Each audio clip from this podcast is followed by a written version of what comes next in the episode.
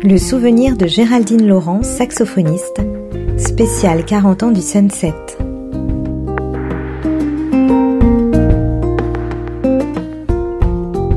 Je suis venu ici, donc enfin rue des Lombards, euh, mythique, et euh, il y avait un concert de Stefano Di Battista, la grande époque, qui est toujours de grande époque, Stefano évidemment, mais euh, c'était euh, Stefano Di Battista avec Flavio Boltro, donc c'était le quintet, je crois, de, de Stefano. J'ai pas le casting euh, complet en tête, mais je me souviens que c'était en bas au Sunset et que bon moi à l'époque euh, et, toujours maintenant j'adorais et j'adore toujours Stefano et puis j'étais complètement subjuguée évidemment par ce quintet.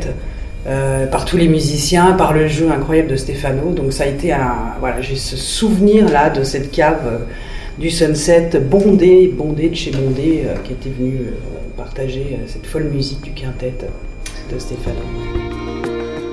Finalement, mes, mes, plus, mes meilleurs souvenirs, c'est d'avoir pu, d'avoir eu la chance de jouer avec des, des musiciens incroyables d'une plus vieille génération, euh, qui ont fait toute l'histoire du jazz quand même en, France et en Europe. Donc d'avoir joué avec Aldo Romano. Voilà, je me souviens des premiers concerts avec Aldo, avec qui j'ai eu la grande chance de jouer, avec Henri Texier euh, à la contrebasse euh, dans le groupe d'Aldo. Et puis d'avoir eu cette chance aussi de jouer avec René Urtreger. Plein de premiers souvenirs, j'allais dire, mais de grands souvenirs.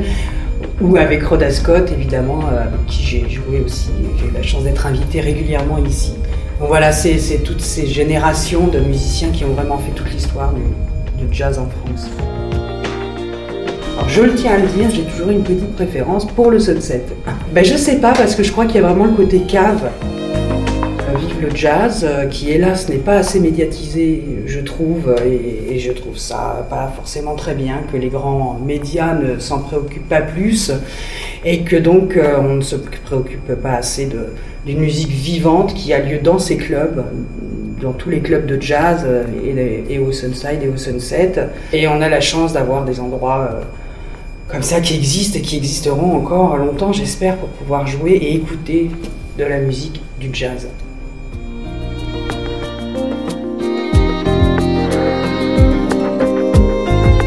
Toutes les semaines, en décembre et janvier, à l'occasion des 40 ans du Sunset, Retrouvez sur Art District Radio les meilleurs souvenirs des artistes qui ont fait l'histoire du club.